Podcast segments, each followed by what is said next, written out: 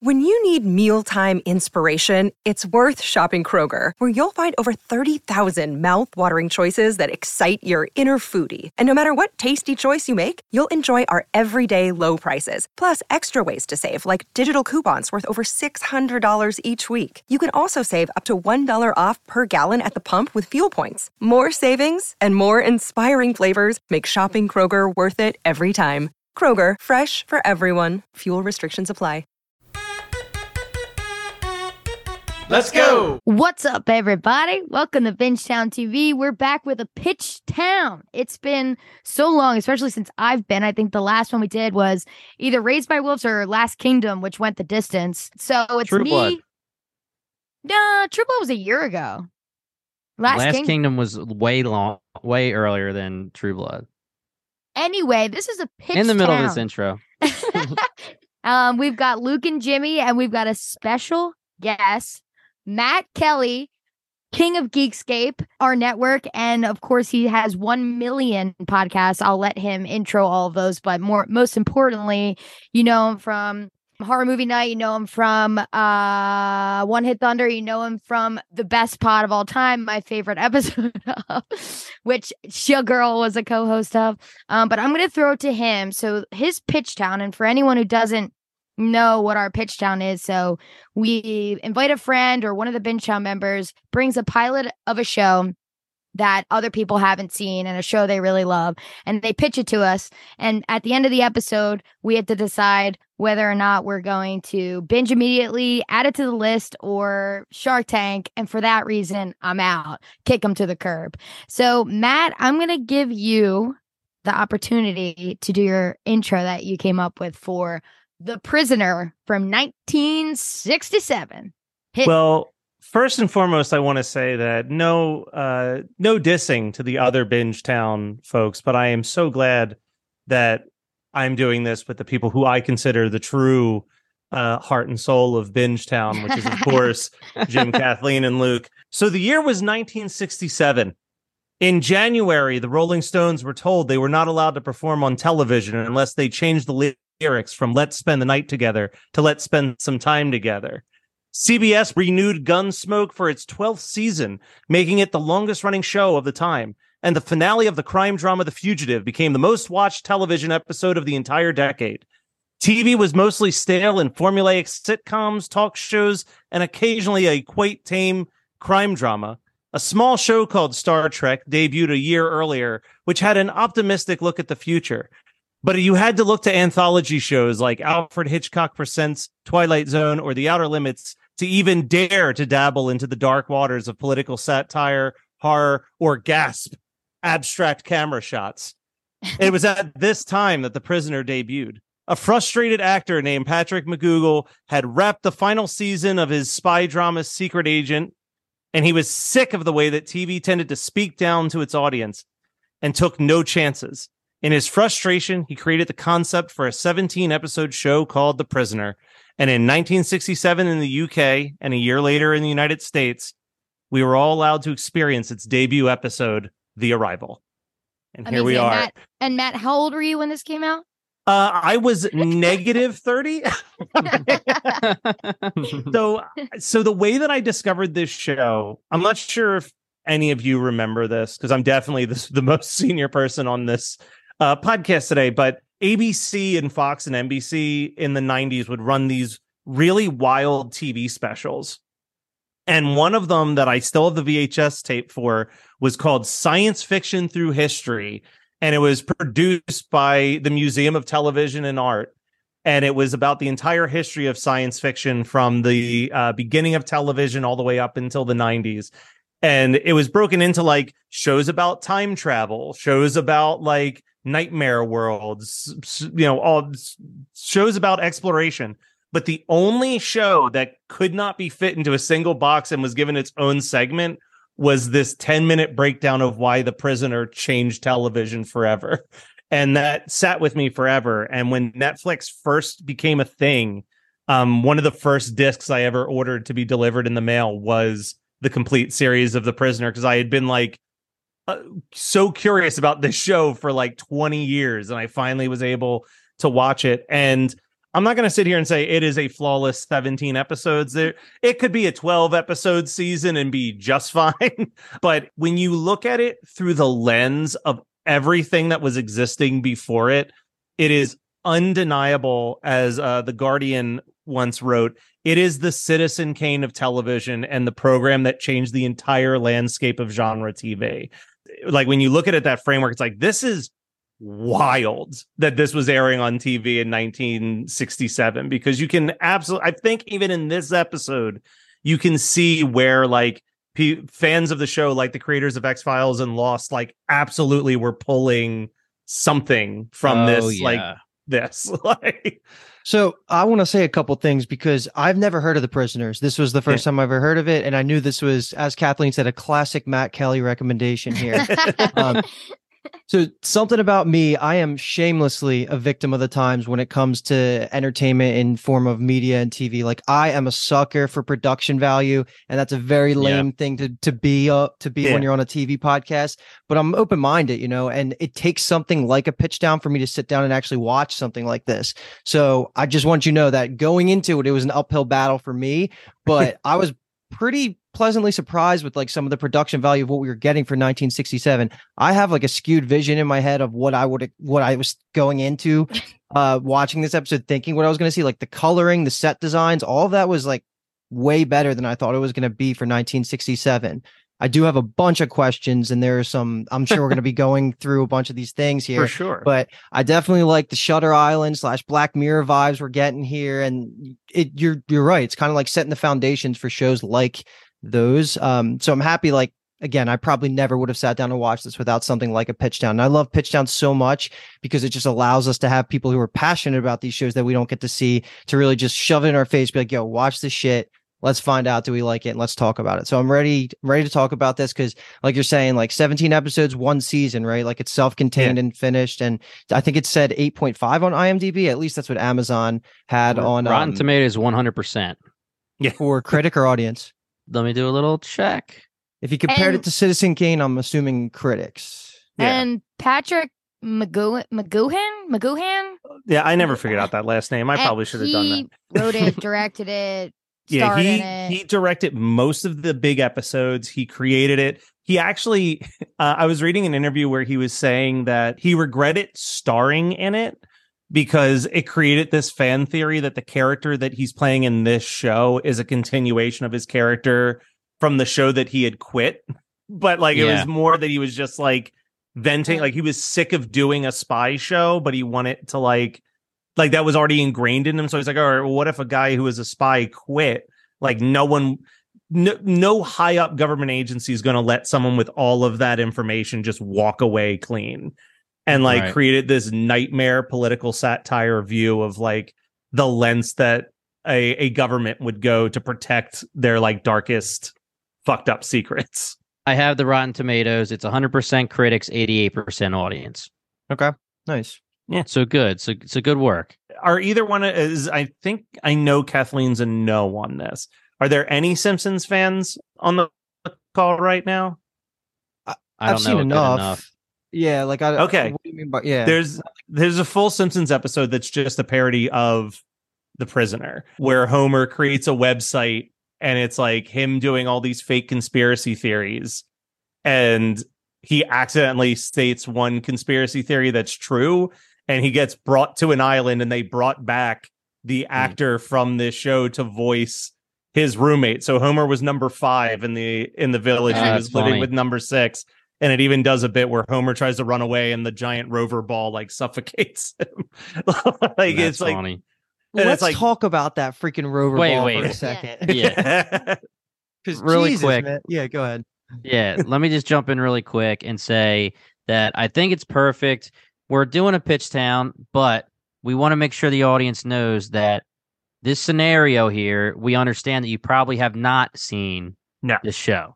So we are going to talk about it in a lens where Matt's going to be pitching it to you guys as well, even though we've already seen it. But us talking about it is going to give you an idea of if you're going to want to watch this pilot episode and continue on. yes. So you don't have to necessarily have seen it to to enjoy this episode. Hear what we have to say about it. decide if you want to start the show. Matt's job is to talk you into it, just like he talked us into to watching it, and he's got to talk us into continuing if we're if we're no's. We'll, see. We'll see. Mm-hmm. But yeah, let's go back to the rover ball. Luke, first of all, I, I don't know if you're about to say this, but I mean, obviously ridiculous. You know, it's just really bad with the '60s, and it's just a balloon, but whatever. But it's it's an obvious smoke monster from the from Lost. The the homage that J.J. Abrams did to me. I thought, you know, Matt, you told me yourself. I did some research. J J.J. Abrams loved the show. It was huge in his um how he wrote Lost and all of his other sci-fi TV shows. Yeah, I have a direct quote from him actually. I pulled up a quote. He said, I love that show. The way that it was oddly cryptic and a combination of science fiction, mystery, and character is something that I pulled for Lost and Alias. And then the logo of the prisoner, which is like that weird giant wheeled bicycle. Um, that bicycle logo he even uses throughout the show Fringe. Whenever someone's brain is being reprogrammed, that image flashes on the screen for a second. Um, so it's like he just like loves, loves, loves this show and tries to homage it where he can. So that was actually going to be one of my first questions because right there you kind of answered it, I think. Does it lean more heavily into sci-fi and like the idea of it just like being like futuristic in that sense? Because you I have no I don't even know if I'm asking the right questions Yeah. because it's a 1967 show, you know, like I don't know if I'm like going too far to or not, but like basically uh, what I want to know is how how much does it lean into like technology for the time and stuff like that where it's going to be all confusing with like like the answers for the show Yeah. can be like next level you know like lost type of things It's more, I would say that it's more of almost like watching it's it's like a 60s mystery on like a torture style almost. So Okay. they did it in this episode, but it's a trend throughout every single episode a different actor plays number 2. Like constantly. Hmm. They're constantly rotating out who plays number 2 as like a means of fucking with 6. Like he's he never knows what's Constant happening around him.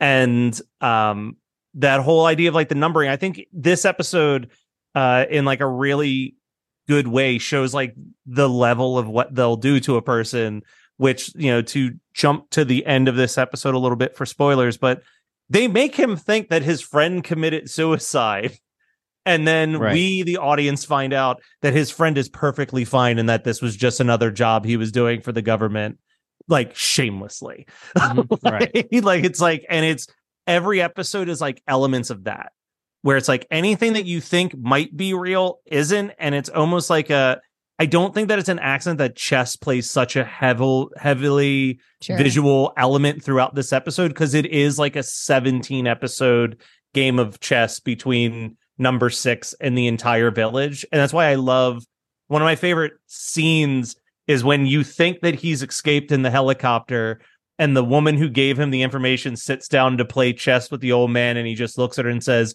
we're all pawns you know and then immediately she realizes that she was just used as a pawn in their game to like mess with this dude more Mhm. like I will say, did we get a name or number? Not a name, obviously, a number for the girl.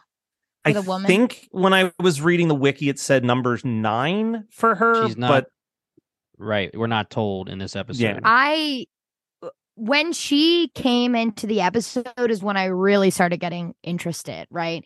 Because you have the bad guys and you have him, but you need someone else to kind of be on his side or something. Like Cobb seemed like he was sick and dying in the first place. So you think maybe he's on her on his side, on number six's side. But when the when the number nine or the woman comes in with that cool outfit, I was like, okay, I could get into this. Possible love interest, maybe. Uh, so- someone on you're always trying to ship people I, you know, you, don't, you do not you should probably not try to ship anybody in the village uh although i did write down 1967. They do. I did write down like I wouldn't hate living in the village. It seems like a pretty dope place ultimately. yeah. It's, all, it's fun, dude. It's it's That- always interesting to me to see in 1967 when they were making this what they kind of thought would be this like futuristic utopia for people like the cool phones and and the Yeah. and the statue heads with the cameras in it and things like that like what they thought would be cool back then not knowing like what we would have now but in general just like a dystopia disguised as a utopia is just cool Yeah. in general. I I like that there's those elements even in this first episode that you get where it's like you know like that that scene where um he's giving him the tour of the village but like he's like actively calling out like what so you've just brainwashed all of these people into living the way that you want them to live. And like when he goes to walk away number 2 yells stop and every single person in the village freezes at once. Like Right. like they are so under the thumb of this this organization or like him being in the room and the music not shutting off. And like within the second that he destroys the music box you hear the the loudspeaker be like we need someone to go to number six's room to fix his electronics. Like like they are just watching every single movement that you make when you're inside the village. And i get the vibe from just reading about this guy who created the show that he this is what he i think truly believes is out there. That, that there is these fucked up mind games that are being played on people constantly and that they're being manipulated constantly. And uh one of the one of the quotes that uh kind of has endured beyond the show is early on when he's being interviewed by number two he says i will not be pushed filed stamped indexed briefed debriefed or numbered. My life is my own.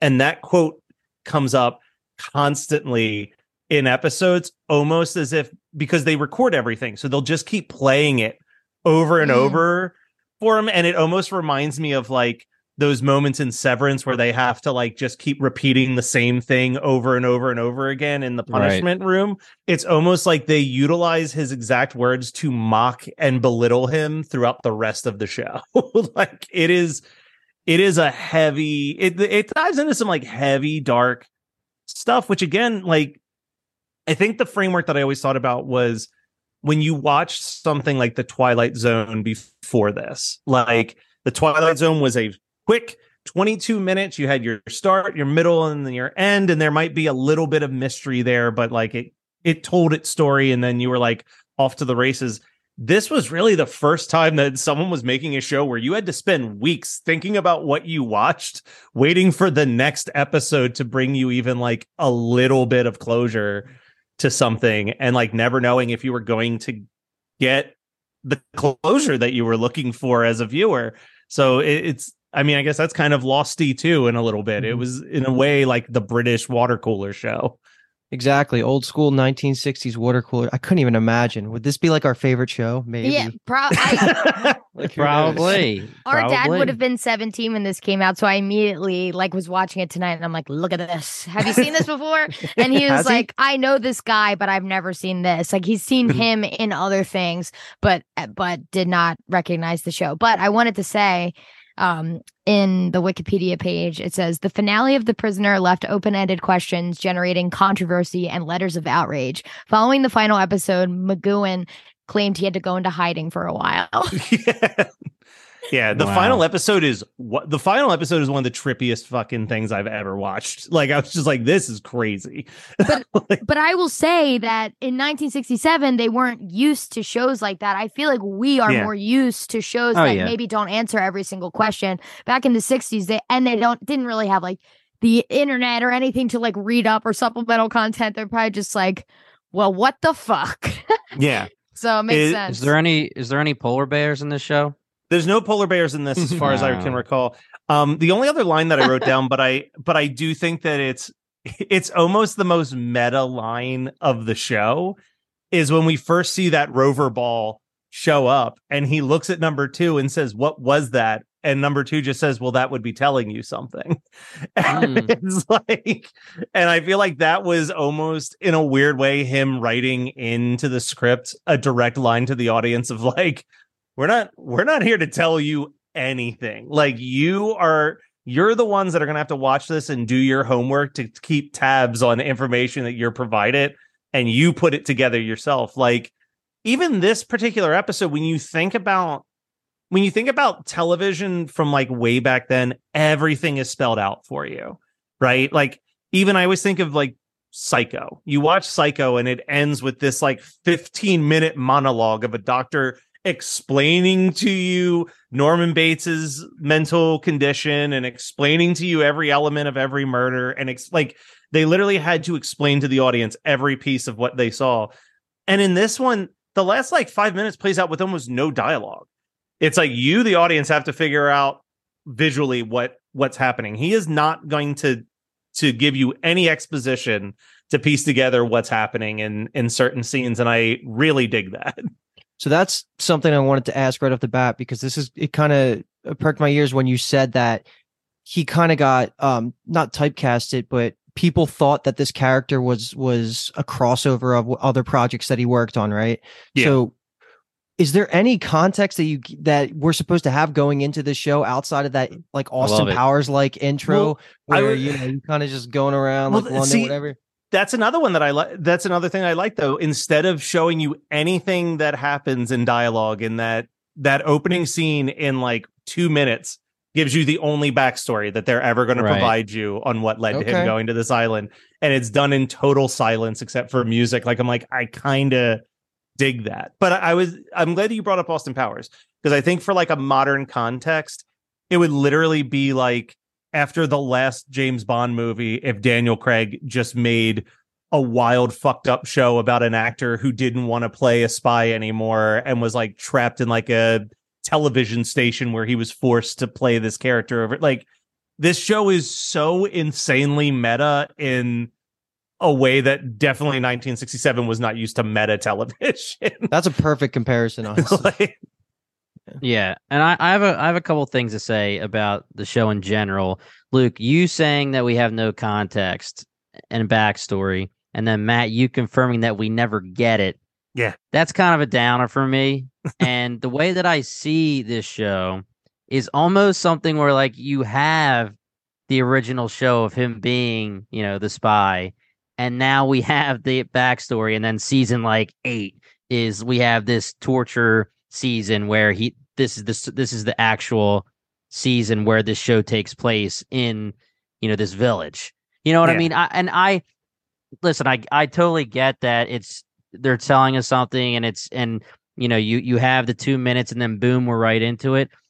But i immediately was like is there like a prequel or something? Did i Mhm. miss something? You know? so not to not to spoil the end of the whole series but they Don't did do do, a they did do a remake of the i did see, show i did see that yeah. they did a remake of this show in the- 1999 and while they wouldn't say definitively about anything um apparently in one of the episodes of the remake uh when the new number 6 that you're following is trying to escape he stumbles into a cave where there is an old man hiding who's dressed exactly like number 6 from the original series and he says Mm. something of the lo- along the lines of just make the make sure that they know that I did finally escape. Like it's like like which Mhm. implies that like this is essentially this is going to be this man's existence is that until the day Right. he dies he will be trying to escape this hell that the government created for him to keep their secrets safe from from the And- wrong hands. And I'm sure, and I can see like the groundbreakingness of this show, especially in the '60s. Like, for example, I mean, the reveal at the end in the '60s, people were probably like, "Jesus Christ!" Like with the whole, you know, Um, he's not dead thing. I mean, who knows? I don't know anything about past TV shows, but that's probably one of the first times someone was hit, someone in the audience was hit with that.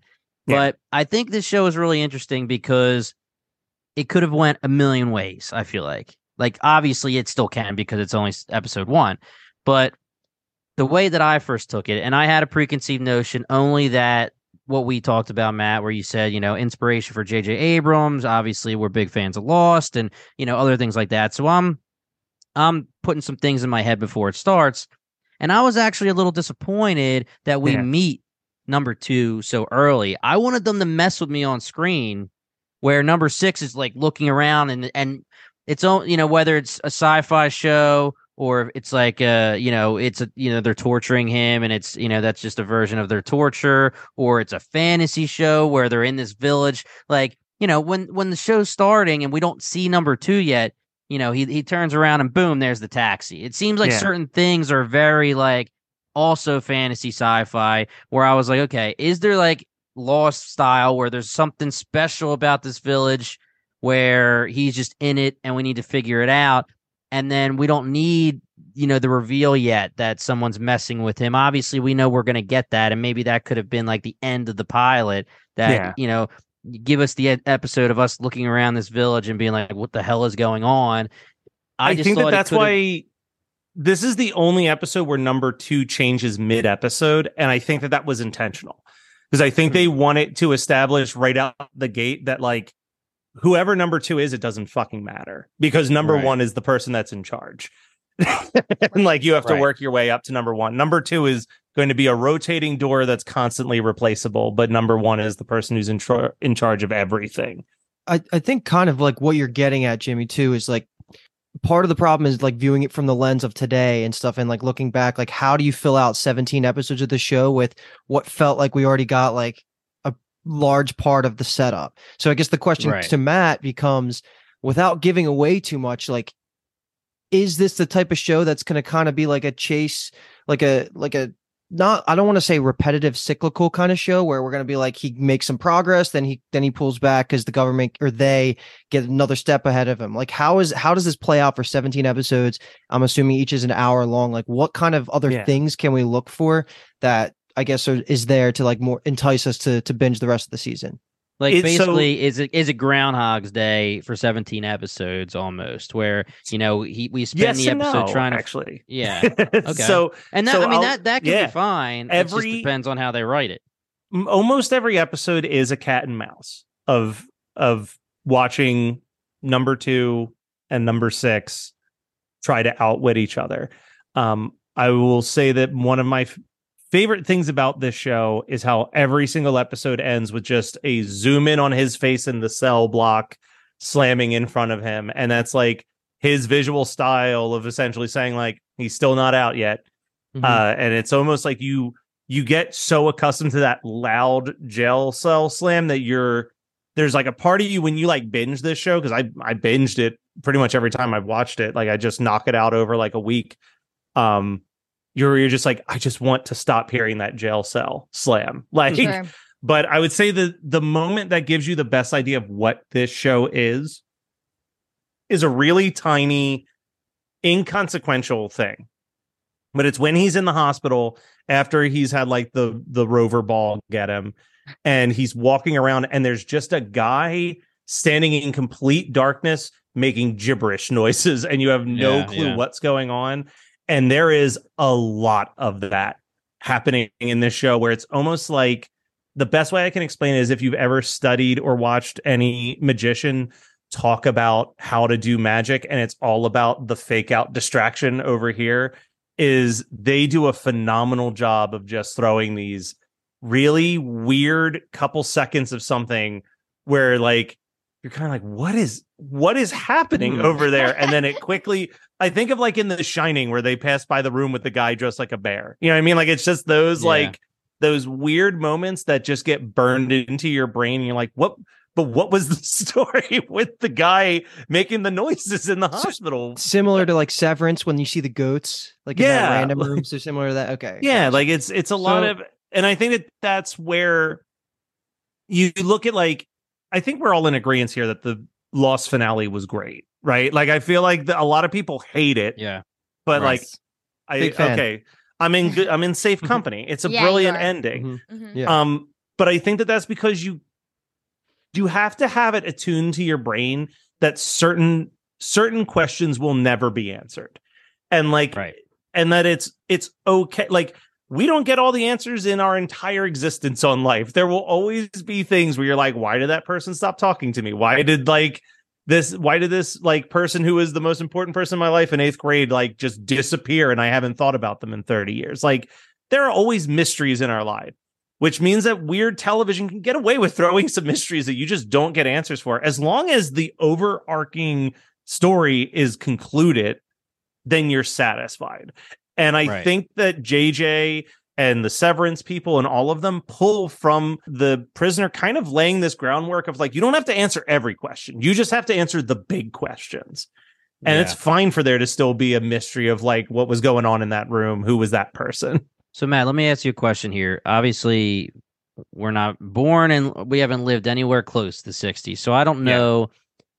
Technologically what it really was like. Just like Luke said, you know, I don't know what I was expecting seeing, you know, the the bright colors and the set pieces and stuff. Now, obviously, the room with number two, you know, is is supposed to be highly Some Star technolo- Trek shit, yeah. technological, yeah, for them, and also, you know, being able to like watch with cameras, like this the secret cameras and that stuff. But when it comes to like the village, the actual village, the rover ball is sci-fi fantasy. Okay, Yes. that we can we can put that on the side for now. But everything else about the village, it seemingly is kind of normal, except for like the doors open by themselves. Obviously, Cameras everywhere, sci-fi ish. I Yeah. would say it's more Sci-fi-ish that futuristic. Yeah. Right, right. So so what I'm asking is I'm trying to figure out how to word this. Like it, it- how blown away should the people of the 60s have been? Uh, Would they have seen this as like super super sci-fi or would they have just been like okay, like this is futuristic and could happen? I Like think obviously the rover ball aside. I think that it's almost neither because I think the show is way more focused on like the stuff that the people in the 60s I think needed to be shown and to take away is that this is probably one of the first times the concept that people could just be filming you 24/7 was like ever introduced to an Right. audience. So I think that Yeah. that's the heart the horrific sci-fi element of it. Like I think number 2 on his tour really says like we're this village is equipped to just give you all the accommodations you want to have until the day you die. You're just never going to leave here. Like, Right. And that's like So- kind of the, and it's like that, it's that idea of, um, I mean, how many movies and TV shows have we watched where it's essentially like, we're going to give you utopia, but you're also losing every ounce of freedom that you've ever had in your life to live here. And this is kind of an early example of that, where I don't think the village is supposed to feel too futuristic as much as it's supposed to feel like utopian in nature, like this like Right. perfect society. Right. So the reason I brought that up is my preconceived notion was lost. So I was Yeah. saying, okay, is this village like some kind of secret? Like it's some kind of fantasy powerful village that there's we need to figure out the secrets of how it can run that way. Like is him turning around in the taxis right there like something like it's just a shot of how they just wanted to show or, you know, on camera or is it like magically it pops up or you know things like that obviously i'm getting the rover balls like Yeah. the smoke monster but again to me it's it's one or the other where if it like i wanted to i was thinking about all right lost here so i'm thinking about like what's the specialty of this island when really it's probably more like westworld season one where this is a created world futuristically where you know they want to break the maze just I like would- he wants to break the maze to get out Yeah, I would say to refocus the way you think about those questions, like does the how does the taxi magically show up? And I would think of it through this lens. Number six is far from the first person that they've ever done this to. oh yeah which right, means right. that I think it's more of they have done this so many times that they can absolutely predict everything that that person is going to do during the time that they're breaking. Like think of uh, season 1 of The Magicians. Like this is like the millionth time that they've run this scenario with somebody. They know every possible move that might Trying- happen. you're trying so to it- butter us up with this. I know what I'm. Hey, I knew what I was coming to. I prepared. Uh, but like you know, they know. Hey, he's probably going to need to get around. Let's just shoot the taxi there. Like she's even like, hey, you don't have the money. That's fine. I'll get you next time. Like she's just like going about her day because she knows that this dude's going to be here forever. She doesn't have to. He doesn't know he's going to be here forever yet, but she definitely does.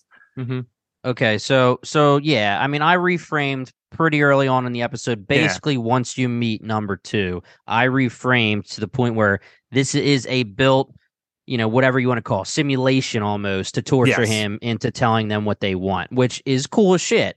Yeah. and you can see how it is the inspiration for a lot of, of the shows that we love today, and even for me, whether it's as surface level and minuscule as I want to say, like with Westworld, like I just saw that kind of inspiration, and obviously Westworld was a movie first, but just Yeah. the just the built futuristic aspect of it, and you know, there's there's there's questions, and I don't know if you Yeah. can answer. Like, are the people in there when he says stop and they stop? It, does he actually have control? Do they just listen because they're Mm. supposed to be pawns?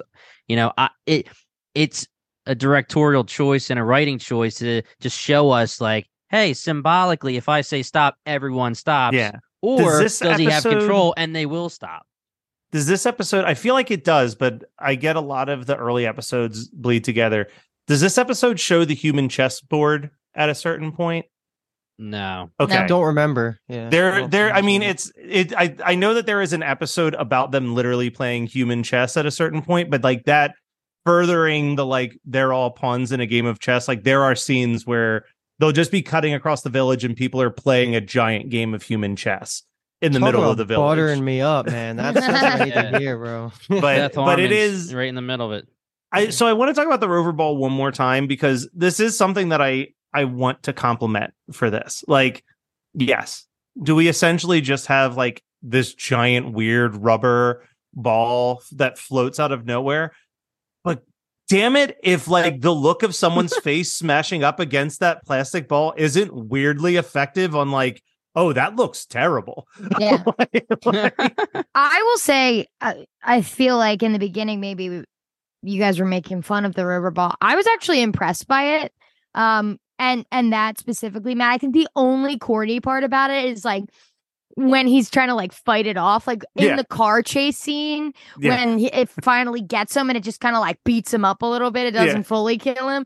It's just him being like, huh, huh, huh, around it, which is funny. But the rest is pretty good. I'm like, how did they shoot that? It's Yeah. it's pretty damn good. And I like the mystery about that because that's not something I've really ever seen. I know Jimmy's comparing it to Lost, but I, in general, like it's just this fucking ball that's in the town and it's following you around. That's Yeah. fucking scary. And just cool. to make sure that you don't even attack like it attacks the one guy because he was thinking about escaping he hadn't even made an attempt yet like that's like something to think about is like that first time that you see the ball he says the number two says he was considering trying to escape like that's how much they get to know you the more they break you down inside the village So I wasn't making fun. I mean, I was making fun of the ball, Yeah. but I also think it was like super. I agree. I think it was like one of the more interesting pieces of the entire episode yeah. where Yeah. I'm like kind of looking forward to seeing it. And my question, I guess, to Jimmy and Kathleen here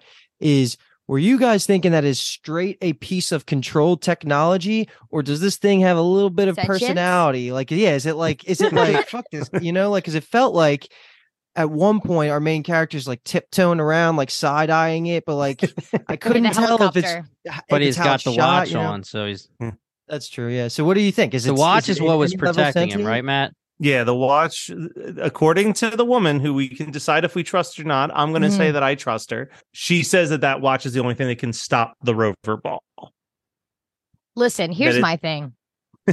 it's funny uh, to me that, you know, this guy in the village was thinking about considering leaving and he gets fucking got right then and Yeah. there. Why is it important balloon, to man. keep number six alive versus just killing him if he ha- knows so no, you much? you need his answers. No, no, they don't. Yeah, they the- don't want. They don't want his answers to disappear. They want his answers. They want to know why he quit, you're saying. no. no Well- well, they want to know what he knows. Yeah, think about it from this. You're just assuming that it's the same government agency that he quit that has him at the village. I really was. Mhm. Okay, understood. See, Yeah, that's well, I why mean, I asked honestly- the questions. Yeah, I mean, my assumption was it was like the enemy, the the government that's whatever against his current government. So you Mm. took it as the same. I took it as the opposite. Luke? Um, I took it as that it was the same. Yeah, okay. Yeah. But I like that it Um, being the opposite more. Yeah, me That's too. fun. Me Yeah. too. Yeah, yeah. The rover ball is probably one of the coolest things. And Luke, to your question, that's where I'm again getting at the whether it's just straight up futuristic sci-fi or if we're talking like sci-fi fantasy, unless you want to say they're getting into like AI, where they like created a being that's technological but also has some kind of mind of its own. But if we're getting into sci-fi fantasy, like Lost with the Smoke Monster or something, then you're saying, you know, is it like some kind of being? I'm taking it like I don't want to say it's like one of those freaking little vacuum things that just like runs around and like on the what are those things on the floor? Um, because it does know it has to know somehow Yeah. that you are like unless they use that as symbolism and just pick the guy and said he was thinking about it or he they already knew they already had the information that he was thinking about it and then they pointed it towards him the Mhm. ball has to somehow know you're thinking what you're thinking and what you're about to do if, and it has to be able to come after you See, again, I think we're taking it too much like modern day 2023 lens of TV shows. Like, because anytime I'm watching shows, you're always thinking about what's the trope that they're either subverting or they're going for. Whereas you can't do that for a show like this because this, if it is doing a trope, because it. it. made the trope. Yeah, exactly. right right Like the yeah. whole they or the government enemy, like that's might be tropey now, but this is kind of it. So that's why I didn't immediately assume that it was either going to be the evil or bad, whatever. Didn't even like cross my mind. I didn't think too deeply about it. I, did, I haven't thought too deeply about almost any of this yet because I'm still trying to feel out what kind of show we're getting here. And Yeah. the more we're talking about it, I'm not gonna lie, like um, it's it's interesting a me a lot more like having dialogue about it. yeah Uh, so I will tell you that the rover has its own Wikipedia page. Oh, yeah. Like, that's We love the that's how rover. that's in how important that that uh, creation is, and it wasn't originally supposed to be that. Um, when they were originally doing the show, they had actually built like a robotic wheeled device that had like a siren and everything attached to it, but it wouldn't work in front of camera. And then they decided to just pull from the inspiration of a weather balloon and said, well, what if it's just a floating weather balloon? And I feel like the less that it feels man made, the creepier it ultimately Yeah. becomes. like, So so let me ask you this, Matt. Again, we're in the 60s. If they could have, would they have like were they saying here's this balloon and we're asking the audience to envision like not necessarily a monster, but just like something else? Or did they just put it out there saying who cares? It looks like a freaking balloon and it'll eat you. It'll kill you. yeah, You know what I mean? think- like, are they saying the like we don't second have. CGI? We don't have yeah, CGI. I think it's the second half. They this was just think about it from this lens. This is like a weird lens to think about things sometimes, but like we're thinking about it from like 67 to us, which is like a huge gap, right? But like let's put it in context of like something that we've probably all seen. This is 8 years before Jaws gets released. So it's like in the same vein as like Yeah. building this big ass shark prop that doesn't work and you're like, "Well, we've just got to film around the fact that the shark prop doesn't work until we get it working." Like they didn't have time to figure out why the the robot thing that they built didn't work. They were just like, "Fuck it. I guess we're I guess we're going with plan B, the giant balloon." Iconic. I'd pop that thing in iconic. Yeah. two seconds. It's funny that I'm glad we're calling it a rover. I because in my in my notes I just said a balloon killed a man. It's just Yeah. a note on its own. I may have, I may have spoiled for you. They do give it a name in a later episode as the rover, but no worries. Big I'm happy gigantic. that- yeah, balloon. sorry, that's like the big ending of an episode. Is Yeah. they're like, and his name is the Rover, and everyone went, It's no. Yeah. I love that. They also use music in such a funny way. Like oh, the Pop Goes the Weasel, like weird yeah, y- orchestral that's exactly what it was. Yes, yes. They use it in I- such Uh, funny ways. Did I hear the Twilight Zone? Um, s- n- No, it um, was dun dun dun dun. dun. Wasn't it Wizard of Oz or something? I Yeah. thought I heard. I thought it was Twilight Zone with the. I think it was like. It was in the beginning of the episode. Something like drove whizzed by him. Maybe like. And I, I'm thinking golf cart, but I don't know that there was a golf cart in this episode. I. There's I it definitely um there's like a weird surf guitar riff that happens throughout that is close to the Twilight Zone guitar riff as What's well. it? Can you do the Twilight Zone for me, Matt? The Twilight Zone's like do do do do do do do do. That's what I thought I heard. No, I thought I. I swear I was hearing. I heard. I mean, there's a that lot too, of them, Jimmy. but Pop Goes the Yeah, Weasel thank is you. definitely in there. oh Like, no, yeah. that's Pop Goes the Weasel is probably what I'm hearing, and I just correlated it wrong. yeah, there'd be like the Yeah. Yeah, that's it. That's I think that's it. Yep. But it's like this weird. It's like a weird slowed down, but like played on like very sincere orchestra music version of it. Mhm. Like they, I I think that this is also one of those early examples of again, we'll throw the Twilight Zone like Twilight Zone. You really Rod Stewart had his hand in almost every aspect of it, even if he didn't write or direct that episode. Like this is really early in when you're truly seeing a showrunner. Like when you're seeing a person who has a specific vision that everyone else has to follow. And I this is something that sounds really stupid, but I I never thought about it until recently. And it may have even come from you guys on Binge Town, honestly, but I, I think it was from um I think it was actually from the Gilmore guys because they're doing their marvelous Miss Maisel coverage where they talked about like when you get hired to be a writer on a show, like you get hired to write Gilmore Girls, my job is not to write like Matt Kelly. My job is to be able to write a script that sounds like Amy Sherman Palladino's Yeah. voice. Yes. so it's like this is like really early in like a guy assembling a writer's crew and being like, this is however you are as a writer, you have to throw that away because we have to be like one unified front on like what the vision of this show is in all of our writing, be it the dialogue, like the plot twists, like everything has to connect and make sense or it's done. like we're yeah. like we we blow it all if one thing feels out of place here. Yeah, and Amy Sherman Palladino is like such a specific voice too. It's like Yeah. you were gonna write twelve pages of dialogue, make it twenty four, and Yeah, fit please. it into forty two minutes. Yeah. Yeah, you're being yeah. generous. Her uh, scripts for Gilmore Girls is 44 minute runtime were 115 pages long. yeah, it's out of Wow. control. And they weren't allowed to riff out any li- like I think on one of the Gilmore guys episodes they were interviewing the actor who played Luke and he was talking about how he didn't like the way a phrase felt because he had to say cannot instead of can't. And he was like, "Can I please say can't?" And they had to pause recording for 20 minutes for someone to go and ask Amy Amy if he could change cannot to can't and her answer was no, he can figure it out. Like, Oh, wow. That's like- so funny because I've been getting fed Succession TikToks of the script versus the scene, yeah. and and Succession is known. Jimmy, have you watched any of it yet? Not yet. No. Well, the the Roy siblings kind of talk like this, specifically kind of like, oh yeah, well you just uh you know, you just like uh fuck it, Yeah. you know? Just like like famously every other word is like uh and like and whatever. And it's very real. It sounds like a real conversation. But all of that's not written in, maybe some of them, but the script versus it. So it's, that's very interesting how different shows are run differently. Yeah. But I will say about Gilmore Girls, when I li- watch that show, my inner monologue starts talking fast and like whatever. Oh yeah. And if I think if I would have watched Prisoners, I would start being like, "Hey, how's it going? Yeah. What's Yeah. going on?" oh, you'll start ending conver- you'll end conversations with people with a be seeing you.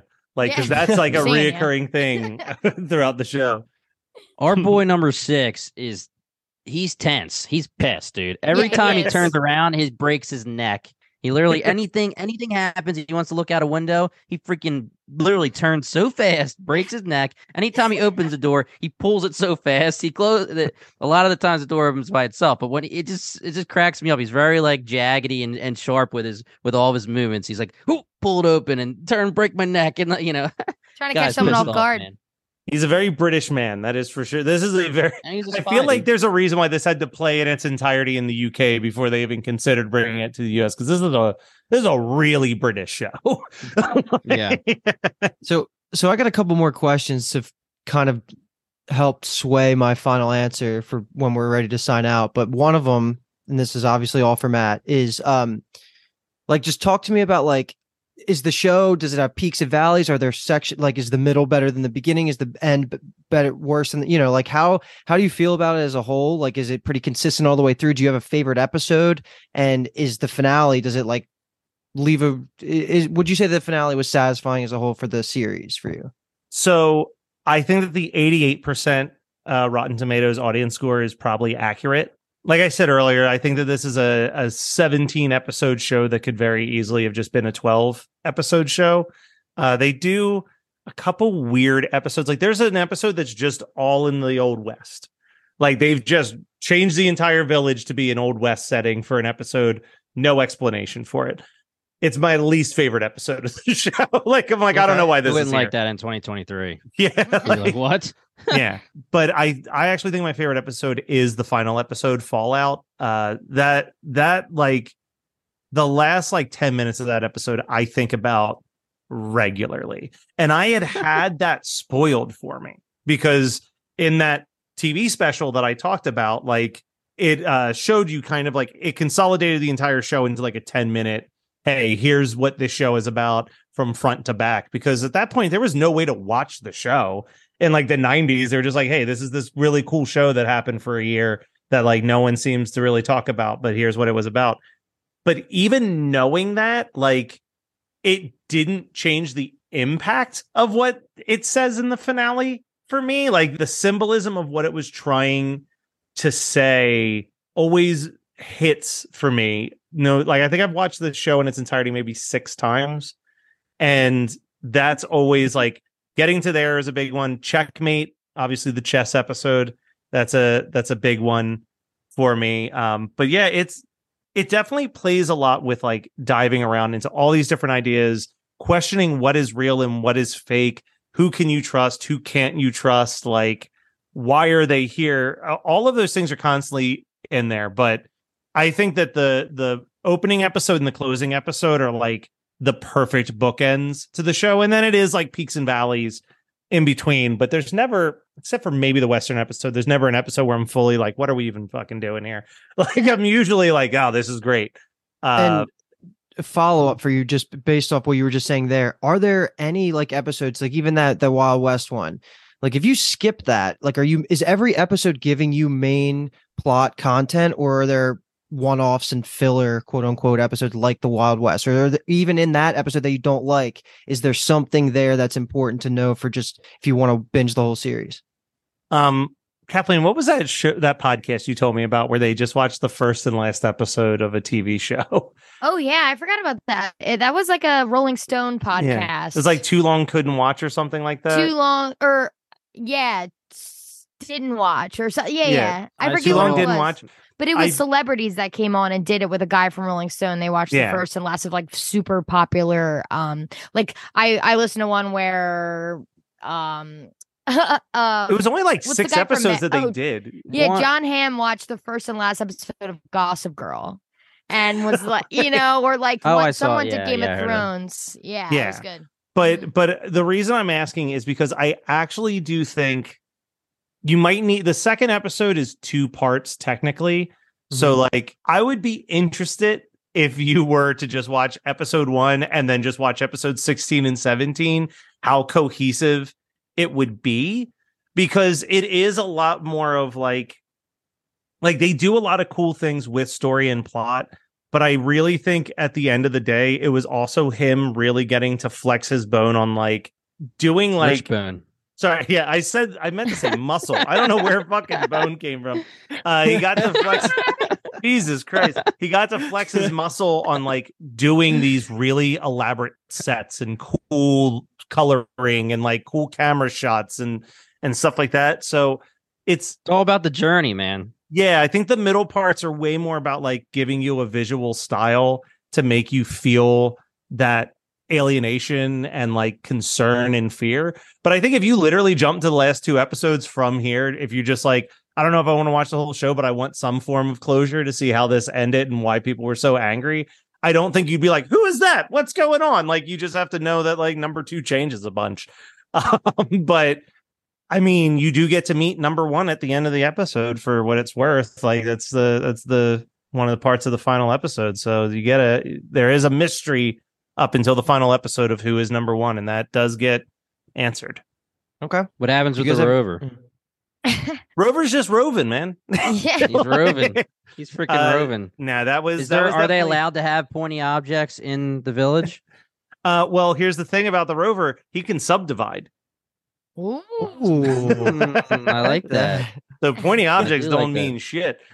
he's like he's like when you cut a tail off a, a lizard. You're just going to grow okay. another lizard okay, I like that. That's awesome. All right, let's get any final questions out if you have any before we ask the question. I have the one more question. All right, um, yeah, Luke. I just wanted to know, uh, Matt, if someone were to ask you who your favorite character is, is it just an easy number six, and then yeah, there's a gap? six. Is there I, okay? Is there a close second, or is it not even?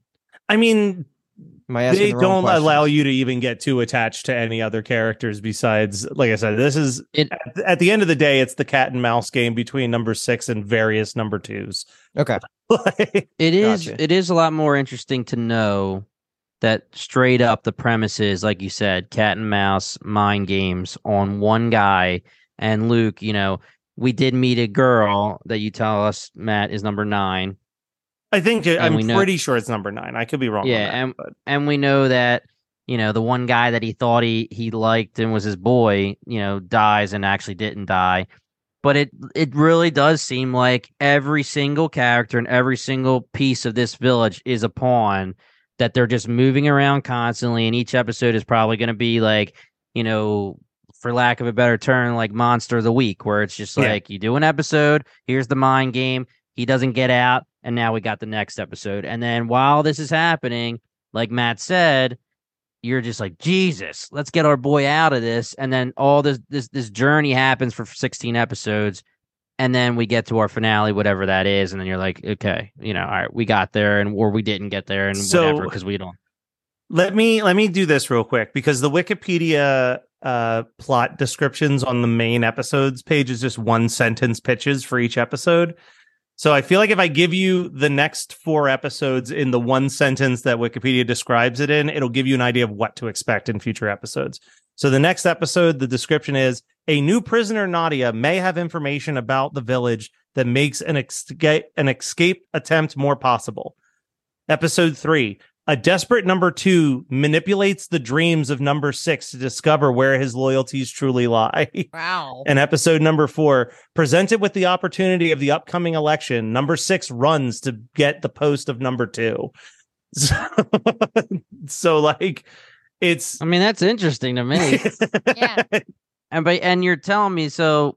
See, that's a shame because, well, I mean, it, it, it is what it is. I mean, we don't know, but hearing that there's another prisoner is very interesting to me. Like another prisoner at the same time that they might be helping each other. I know you said that you know not a lot of the characters are going to be memorable except our boy, but it is still that hearing that description is very interesting. Yeah, Yeah. but Cobb was a prisoner. Yeah, you know what I mean? That's the other thing you always and have yeah. to factor in. and since right. this is not a visual medium, I was doing air quotes during Yeah. that.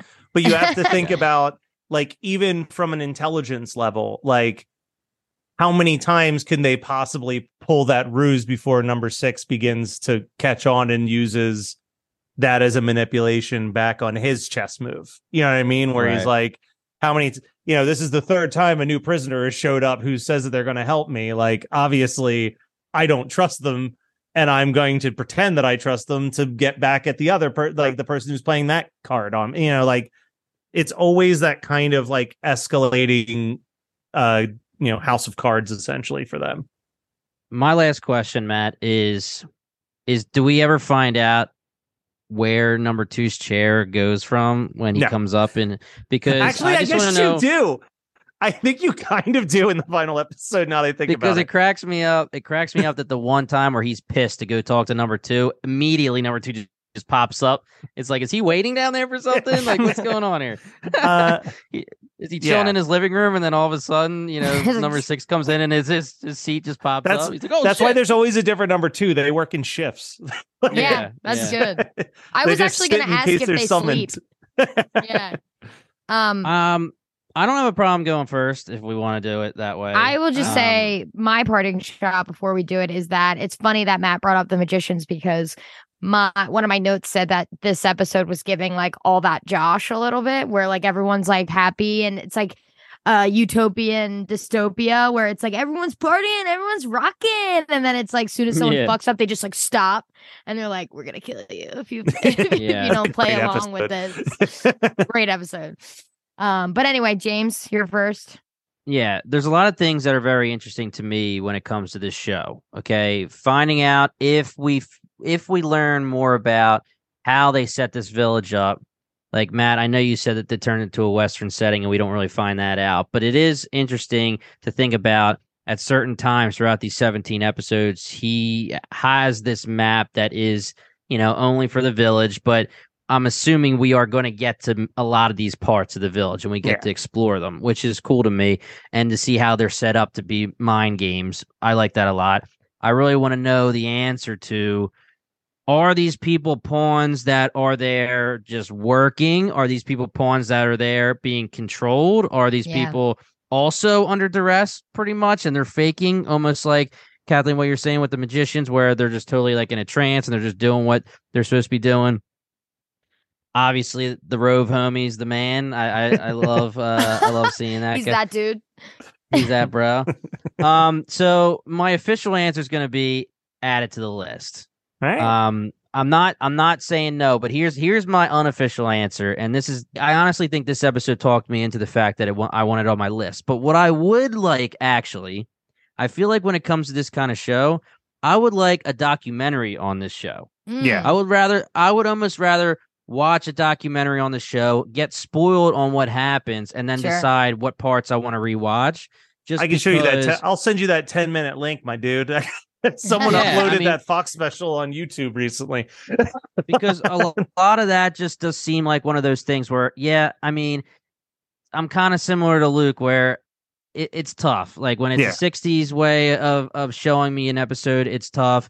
I I I really respect everything that it did. I respect seeing in my head, like, damn, there's some Lost, or there's some Westworld, or there's some of this, there's some of that.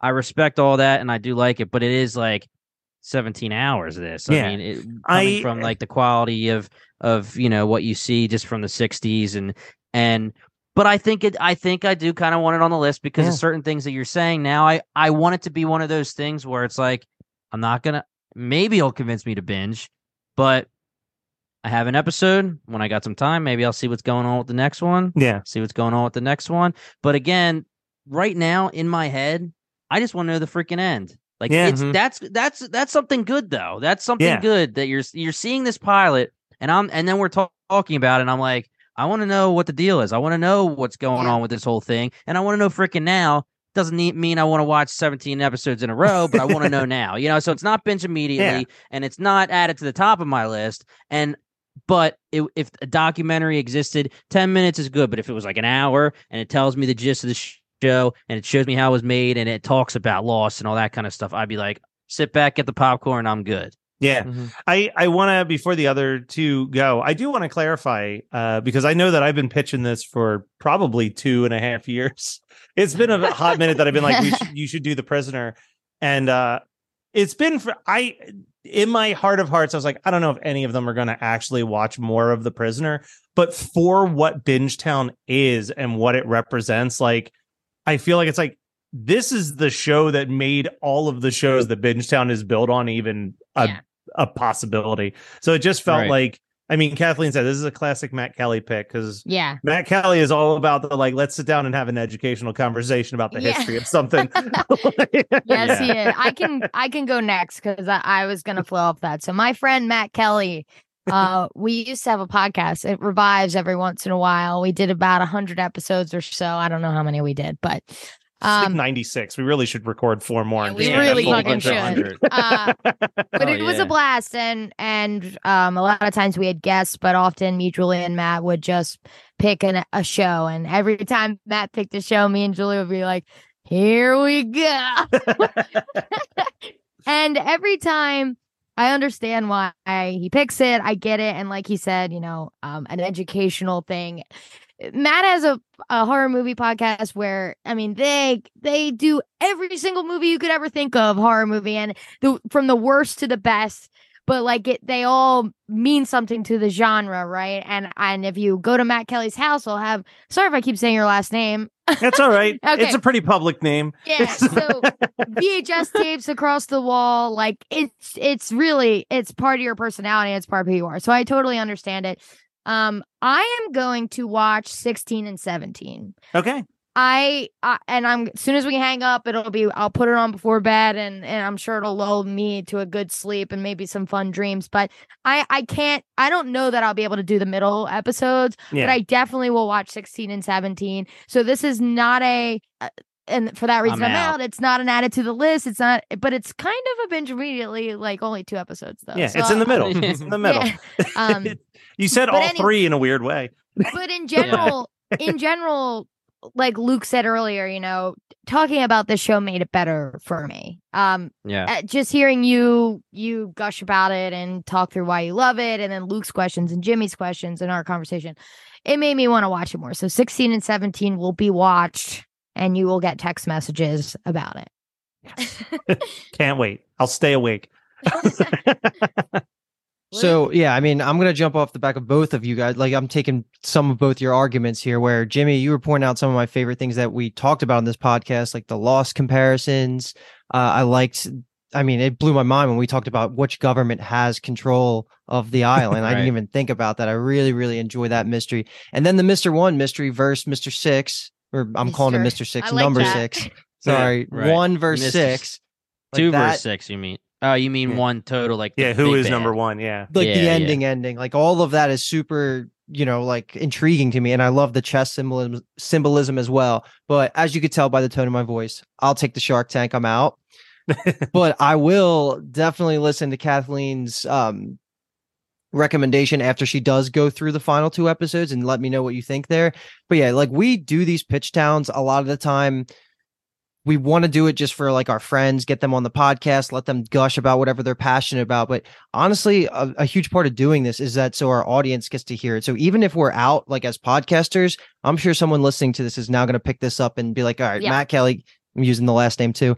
He convinced me right away to watch this show. So I'm really excited to get some feedback on what people think because if anybody out there does go that's a that's a binge town audience member and they know us pretty well listen to a lot of our shows and they continue through it and think that they would benefit from some sort of you know not i won't say coverage but like you know us talking about it more even if it was like in town halls um that would be really cool for us because like like you're saying like there's a lot of good here i'm just such a victim of the times and i hate it Yeah. I, I Yeah. trust me So- I, I wish i could get over it but this was really what i needed to sit down and watch this and i do not regret it it was a fun goofy first episode good vibes all around and um yeah i'm happy that you could come on and, and share it with us matt Yeah. Let me throw this out there. I'm just I'm just here's my own little pitch town. Mhm.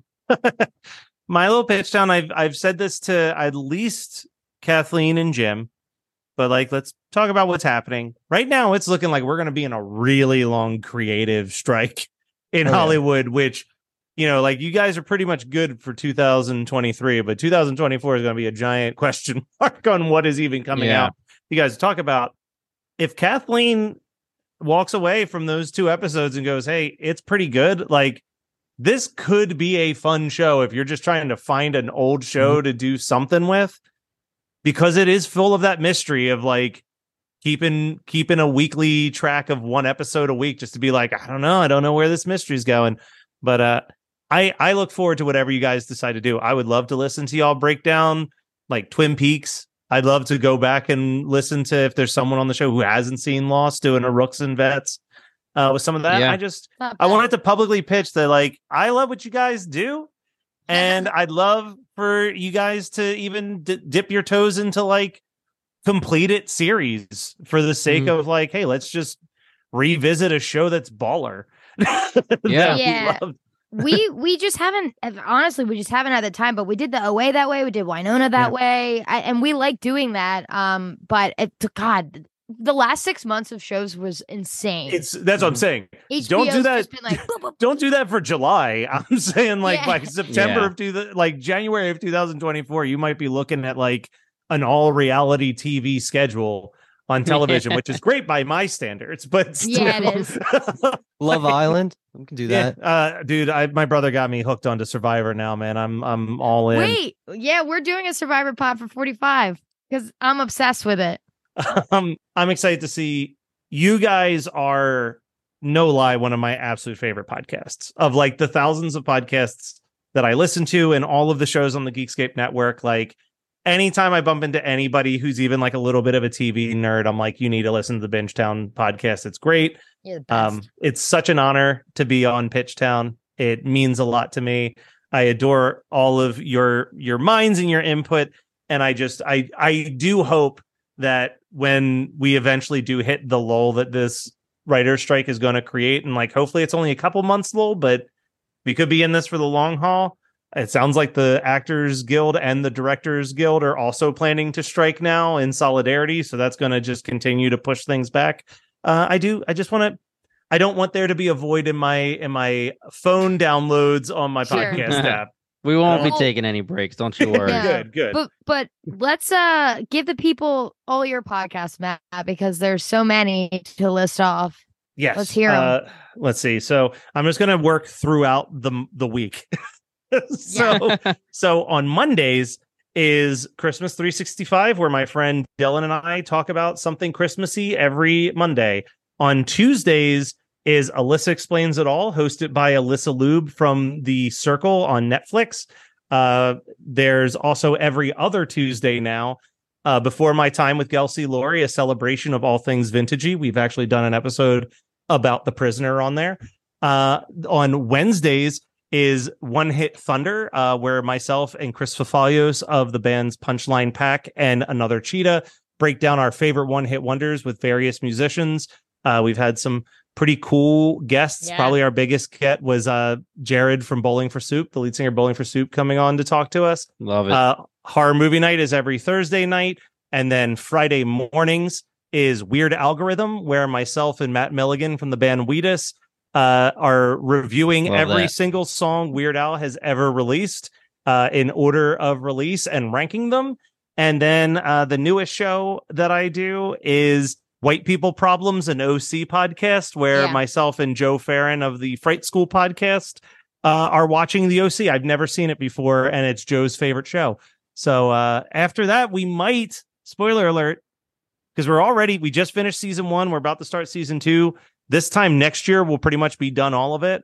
Uh, but we might be we might be stealing a binge town host possibly because we think the next white boy, white people problem show we need to talk about is Pretty Little Liars, which uh, oh, Kathleen.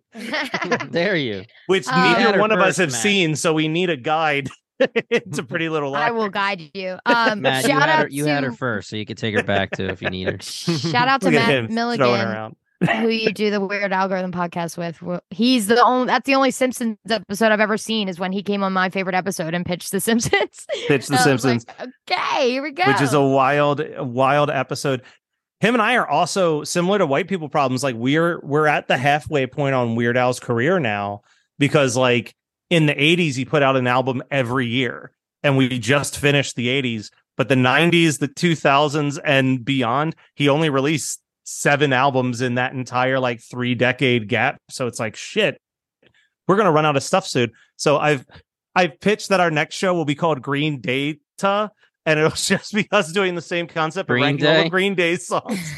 I like that. I'm That's actually amazing. Yeah.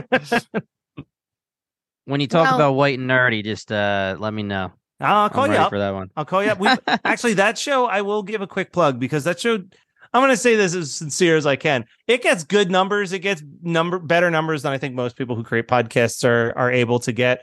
But it, but man, for the for the cool ass guests that we've had on that show, like everyone, check out Weird Algorithm. We we I got to sit down and talk with fucking Paul Scheer, like Dre is from the cool. league. Like that was amazing for me to to experience. So uh so yeah, check that out. We've got some pretty cool guests in the back in our back pocket too that we're we're working towards. But like I got to talk to a comedy legend in my eyes. So like and him talking about Weird Al for an hour with us was like so insightful. He he actively told us that his show Human Giant, which was him and Aziz Ansari and Rob Huebel, would not exist if not for the Al TV MTV specials that Weird Al used to do in the 80s. And I thought that that was like the coolest thing to have anyone say on our show is like, oh, this thing that jumpstart our career only exists because we loved this weird one hour a Yeah. year show that he would put on. Mhm. So It's amazing.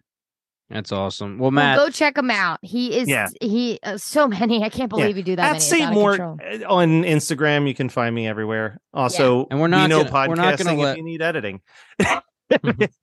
well, definitely we know podcasting if you need editing because we just took Matt away from his job for two seconds so that he can come onto the pod with us. But he's working his ass off for you guys. So check out We Know Podcasting. But Matt, seriously, we take three. We took three years to get you on Binge Town. That's a catastrophe. We'll get you on way quicker for the next one. Kathleen, if you watch 16 and 17, you know it's on my list. If you find that it's something we need to talk about, you could, might be able to convince Luke. We'll see, but you convince. Mm-hmm. I'm already. It's on my list. So if we need to bring Matt to talk about the finale, let's do it. Also, want to reiterate. This isn't the first time we've talked to Matt. Obviously, Kathleen has, but we did Harry Potter. We've done Scream with Matt on other Geekscape stuff, so Yeah, we know how much Geekscape of a TV blast on it is. YouTube, baby. Yeah, we know how much of a blast it is talking with Matt. So we'll get him back. I can't believe it took this long to get him. But Kathleen, hit us with it with that outro. Okay, so this is some of the fun stuff we're going to be putting out uh, moving forward. There's not a ton of shows coming out. We just finished Succession, which had its own feed, but also posting on Bingetown. We just finished Yellow Jacket season two. We did some Barry coverage. We did Mandalorian. And in the past, we did White Lotus and House of the Dragon and The Last of Us and all of that. Moving We got forward, we, Silo. We we've got Silo going on, which is on Apple TV, which is one of my favorite shows I'm watching right now. Jimmy's killing it on that pod. Also, moving forward, we'll have The Witcher. Me and Jimmy just confirmed today that we are doing Cruel Summer season two. Um, off of Matt's suggestion, he shot me a text this morning being like, "Hey, if there's a lull, you should do this because me and Matt loved it for season one. We talked um a few episodes of of it on my favorite episode of." So that's a cool mystery. That'll have its own feed. Um, so just hit subscribe on Bingetown TV and you'll never miss an episode. Um, but thanks for listening and you know, mess DM us on Instagram or Twitter at Bingetown TV if you've seen The Prisoner, if you have any questions or anything for either Matt, Jimmy, Luke, myself, whatever you think. We are Bingetown TV. And thanks for listening. You're listening to the Geekscape Network.